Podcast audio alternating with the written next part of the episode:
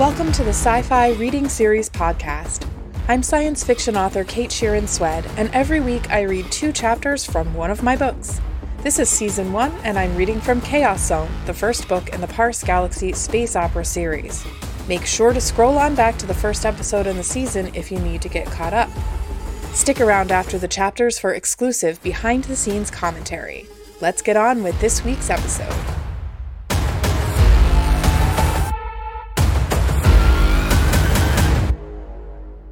Chapter 9 It wasn't that Sloane had expected an illegal bounty to be hiding out in a pleasant spot.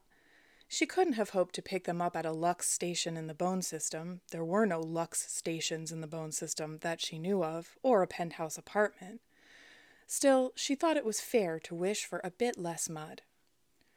Cal Cornum was the second rock from Aju, the system star, though Sloane thought the word rock might be giving the planet a bit too much credit.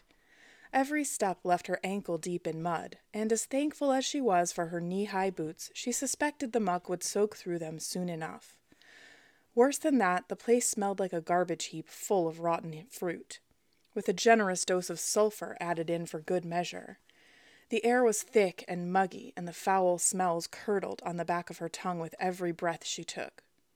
She'd brought both Alex and Hilda along for this particular adventure, leaving Brighton in Bro's care which didn't seem like the best idea, but there wasn't much she could do about it. She needed people on the ground with her, especially for a job like this one. Alex and Hilda were both muttering under their breaths as they followed her through the jungle. She couldn't really blame them for that. Don't worry, Sloane said. I'm going to raise both your salaries. As soon as she could pay them anything, she would. Save my cut for Vincent's rescue fund, Hilda said. He can pay me back later. With interest, Sloane assumed. Cal Cornum was never terraformed, Bro informed her as she struggled her way through the jungle.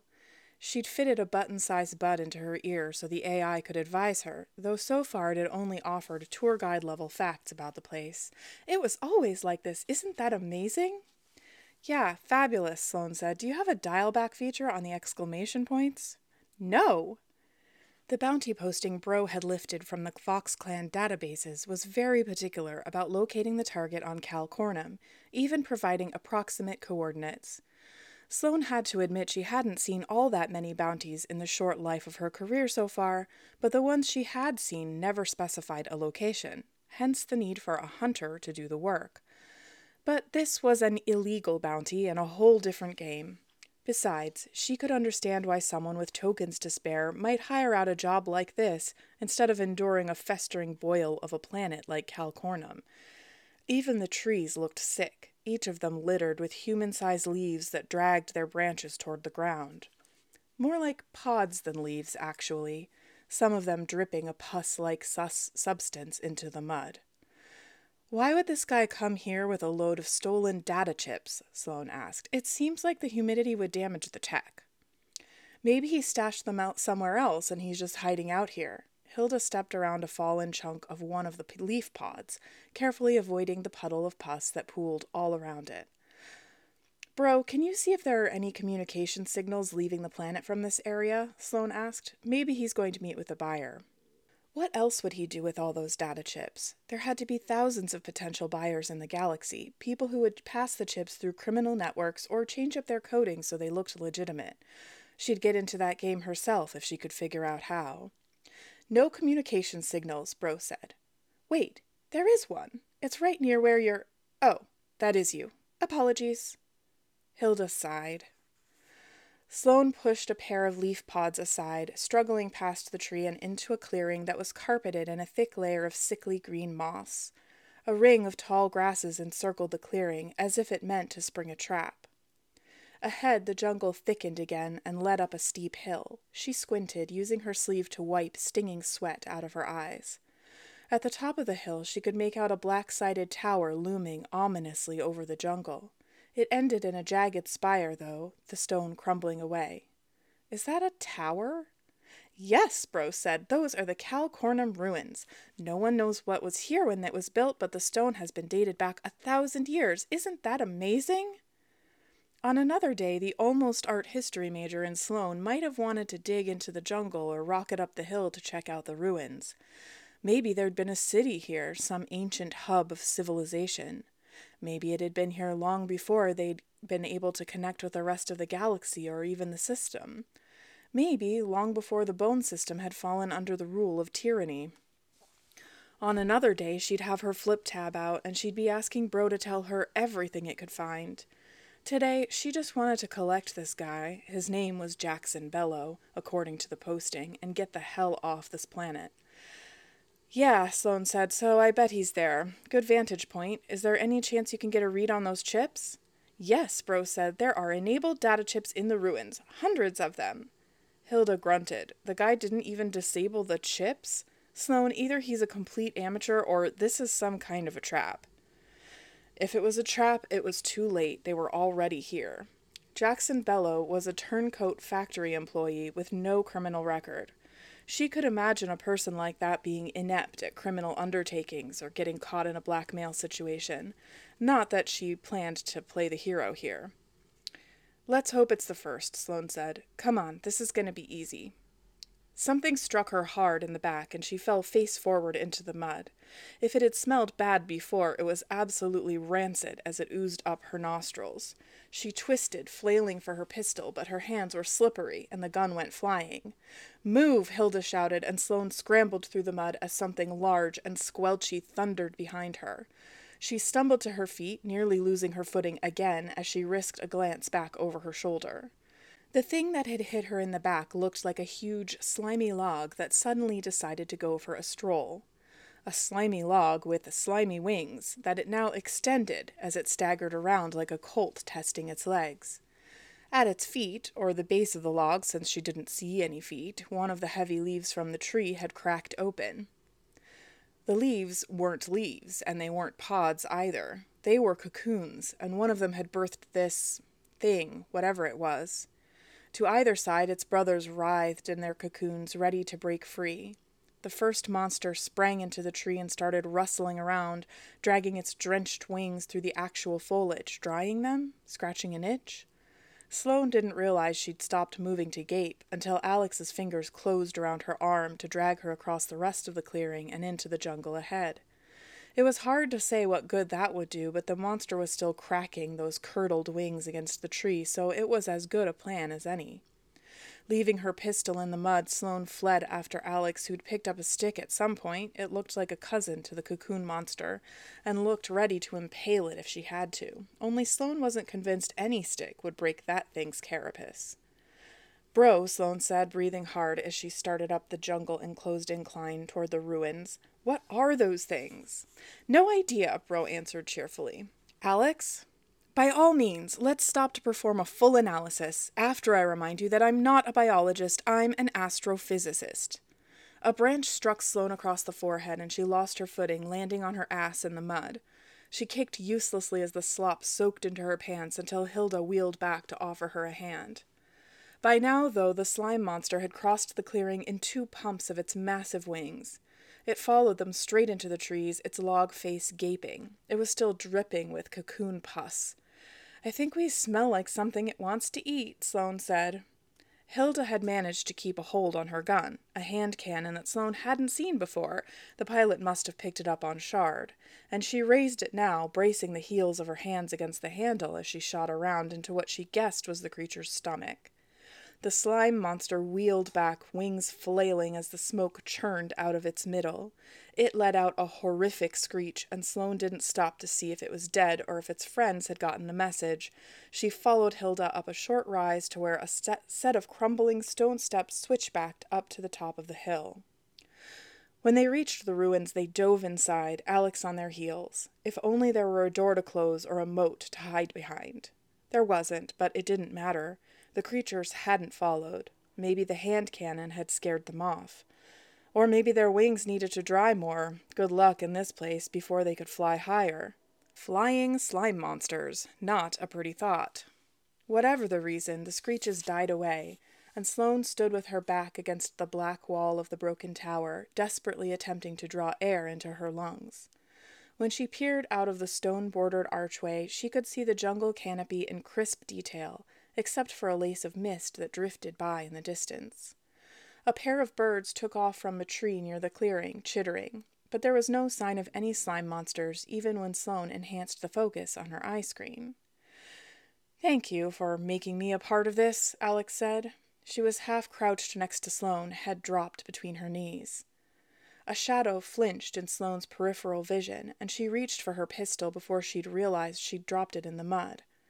Hilda had it covered, though. She withdrew the hand cannon and pointed it toward the man who'd emerged from deep within the ruined building. He was thin and bald, with pale skin and puffy lips that were surprisingly large for his smallish face. Oh, he said, what took you so long? That's him, Bro said in Sloane's ear. Jackson Bellow, your bounty. Sloane frowned at the man. What do you mean?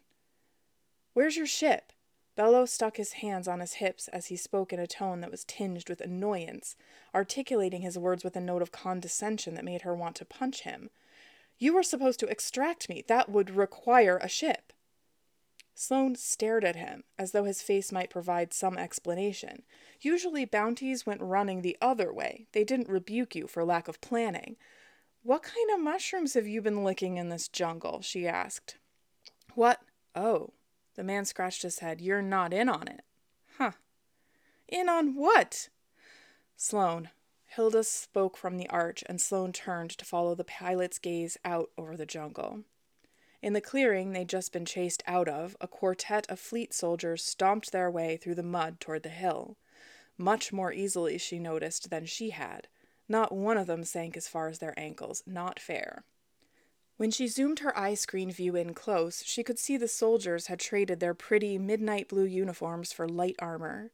She could also see that Commander Fortune was with them because, of course, he was. And in the tree those squawking birds had just abandoned, she could see the barest glint of a hand cannon barrel peeking out of the trees and aiming straight for the fleet soldiers. Hilda had been right. The bounty was definitely a trap, only it hadn't been set for Sloane. Chapter 10 Gareth doubted there were many men who would say Calcornum was a pleasant place for a ground operation. It was muddy and humid, with mosquitoes in the air and a rotting odor that he suspected would take days to get out of his nostrils. In truth, though, he'd seen worse. The light armor kept him relatively cool, and it made trudging through the muck a slightly easier task. Heavy armor would have taken him down to his knees, and he doubted he'd need that much firepower today. Leaving Logger in charge of Sabre, Gareth had recruited four officers to help him secure Osmond Clay's rogue employee. He didn't like sending soldiers to ground for an operation he himself hesitated to accept at all, so it felt right to join them. An itch between his shoulder blades told him there was more to this job than Clay had admitted. Gareth shouldn't have taken it, but the allure of a meeting with the Federation was too great to ignore. And the fleet needed those data chips, rather desperately. As the thought crossed his mind, something pattered through the canopy above him, flicking the leaves a touch too hard for seeds or raindrops. Under fire, one of the soldiers shouted. A light flashed up in the canopy, accompanied by a loud boom that could only come from one type of weapon. And then someone slammed into him from the right, knocking him in onto his side and sending him sliding through the mud and into a patch of long grass. Shots rang out in the jungle as his soldiers returned the fire that rained down through the trees at them. How many hand cannons were up there? Gareth tried to get up, but his attacker pushed him back down. He could have shaken her off with one hand, but some instinct made him refrain. She didn't pull a gun or a knife. Instead, she dropped to the mud beside him, keeping one hand on his back as if to prevent him from rising. Why are you wearing this bullshit armor, Fortune? she said. That suit couldn't stop a sewing needle. Gareth blinked the mud out of his eyes. Sloane Tarnish. She was covered in dirt, but she was unmistakable with that long chestnut hair. Most bounty hunters kept their locks short or braided them into coils. Not Sloane. She'd just tied it back at the nape of her neck, inviting any villain to seize it. She was either exceedingly confident or very, very green. Given her recent appearance on the scene, he was inclined to think she was both. But what the hell was she doing here? You're not wearing any armor, he said. She waved him away like he was a mere annoyance and not the commander of the entire galactic fleet. I'm not exactly flush with tokens. Stay down, Fortune. The bounty I came for was expecting me to drive his getaway ship, and he was definitely expecting you. This was a setup. Your soldiers know how to take cover, so you need to do it too. She was right. He'd been ready to get up to find his people, but they were well trained. Better than he was, perhaps. They'd taken cover in the trees, hiding behind those massive teardrop shaped leaves, and were trading shots with the snipers in the canopy ahead. Clay had set him up then. Of course he had. But why? It was a bold move, and it felt like a clumsy one. If they pinned an assassination attempt on him, he'd be ousted from the commission. His entire system would be subject to a raid. The man could lose everything. I'll ping my ship, Gareth said. Sloane touched his wrist. And if that's what they're hoping for, he's got the high ground up there. He might have hand cannons ready. Hand cannons can't take down a fleet frigate. And a fleet frigate can't blow up the whole jungle without taking you out with it. The situation calls for a little finesse, Fortune. Because she was the poster girl for finesse? Gareth sighed. All right, what do you propose? She stared into the tree line. It wasn't far. If he could stand without fear of getting shot, he'd be there in five steps. Did that bullshit armor come with a knife? she asked. If it did, should I hand it over to a random bounty hunter? Sloane held out a hand, palm up. If she just saved your life, then yes, you should. Gareth contemplated her for a moment. She was covered in grime, but that spark in her eyes said she had a plan. Sloane Tarnish might have shown herself to be deceitful and often mercenary, but he didn't think she was the kind of woman who'd save his life just to murder him. If anything, she'd risked her own life by crashing down here when she could have simply collected her bounty and left. Gareth loosened a blade from his hip and handed it to her. Am I going to regret this? Probably. Sloane grinned. Was the damn woman enjoying this? And started to crawl, dragging her body through the mud and leaving an indented trail that immediately filled with dirty water. Come on, Fortune, we're gonna have to run. She had that same gleam in her eyes that had been back there when she'd handed him that glass of champagne back on Shard. Gareth didn't see any gravity anchors or HUV train channels here, but if Sloane knew something he didn't, he'd just have to trust her. A frightening thought. Sloane crawled straight to the tree line. His soldiers were still on the other side of the clearing at his back, but Gareth didn't want to reveal his location by pinging them through the comms. Sloane's side of the clearing was dripping with just as many of those enormous leaves, and he had trouble believing they made good cover for his soldiers. He hoped no one had been hurt. When Sloane reached the tree line ahead, she turned and pressed a finger to her lips. And then she leapt to her feet, knife at the ready. She plunged it into the nearest hanging pod and dragged it along the thing's yellow green wall. Limbs tumbled out of the pod with a gush, soaking her head in a layer of thick fluid. There were animals in there, or some kind of giant insect, but Sloane kept running, piercing one leaf after another to spill the fleshy contents onto the jungle floor. Run, Fortune, she shouted, still slashing, up to the ruins. I don't see what. At the end of the row, the first pod animal, he didn't know what they were or what to call them, rose on shaky legs, extending a pair of wings that doubled the span of his own arms. With a screech, it leapt into the canopy to crash among the branches. Abruptly, the shooting stopped, replaced by the terrified screams of the sniper who'd been targeting them from the tree. Gareth didn't know if these creatures would attack the snipers, but they could certainly scare them away. Gareth paused at the tree line to open his comm, signaling his soldiers to make their way toward the clearing. Sloane grabbed his wrist and hauled him toward the cut up section of mud that told him she'd come this way before. You need to work on your self preservation instincts, she said. Those things will dry their wings and drop back down, and then they'll come for us. Come on. Gareth didn't know how she could possibly know that, but there was no denying her knack for acquiring obscure information. He wasn't foolish enough to disregard her warning. With his soldiers on their heels, each of them scanning the tree for hidden assailants, he let her drag him up the hill to a set of crumbling steps. Can I tell my ship to extract us now? he asked. Of course not. She darted under the black stone entrance to the ruins, her fingers locked tightly around his wrist. I've still got a bounty to catch. Thank you so much for listening today. Um, the only real news that I have before jumping into the commentary is just a reminder to uh, drop down to the show notes and go check out the Kickstarter campaign. Um, it's not launching until June, but if you follow it, you'll get some updates. And I am actually going to have a cover reveal coming really soon for the special edition. So keep an eye out for some extra videos. I don't usually do cover reveals, but this is really special. It looks amazing, and I am waiting for my proof to come in so that I can show it to everyone. And I just want to like explode. I'm so excited. Um, so for the commentary today, um, I talked about banter last time, so I'll just kind of say here that this fun was really this scene was really fun to write, and um, it was fun to read through again. And you know, as much as I love Sloane's banter with her crew and with Bro, and there's a lot of that in here, um, her relationship with Gareth also really amuses me because um, the people in my head amuse me. and it is fun to write because they are very, very different people. And um, he also has this grudging respect for her all the way from the beginning, more than she has for him, absolutely. Um, and so that's kind of fun to go back and see, you know, um, as their friendship develops. Um, one of the things that I love to write in my stories too is a lot of different worlds. So some of the books um, skip around to different ones, so you have that kind of broken down shard of the planet at the very beginning and the casino on it and then you have um, this jungle and then there are a few other locations where they end up later. And um, some of the books will focus on on several or some of them will focus on just just kind of one or they'll start one place and then the the meat of the story is in one really difficult or interesting place. Um, but for some reason i love to write mud. I love to write water. I don't know why but i do. I guess it's maybe it's because it adds a lot of conflict for the characters. It's hard for them to get through it. It's kind of gross. You can kind of picture yourself there. Um, i did a reading of this scene once and um, with the with the pods and everyone was so grossed out.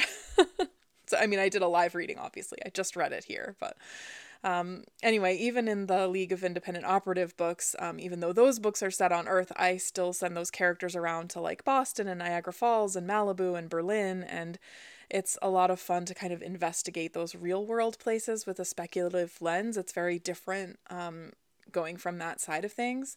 Um, but I love to make them up too, and I love making up weird monsters. And I have a note right here that I need to give my son credit um, because he asked me one day when he was really little, maybe four, four and a half, I was maybe starting to plan this book. Um, what would it be like if there was a human sized bug in a cocoon like that? So I definitely um, owe him for that idea. Um, so that's where, if you're ever wondering, where do authors get their ideas? That's that's one place. Don't worry, I, I pay him in bubblegum and um and lollipops. um so anyway, that that is it for today. Thank you so much for listening and I will see you next week.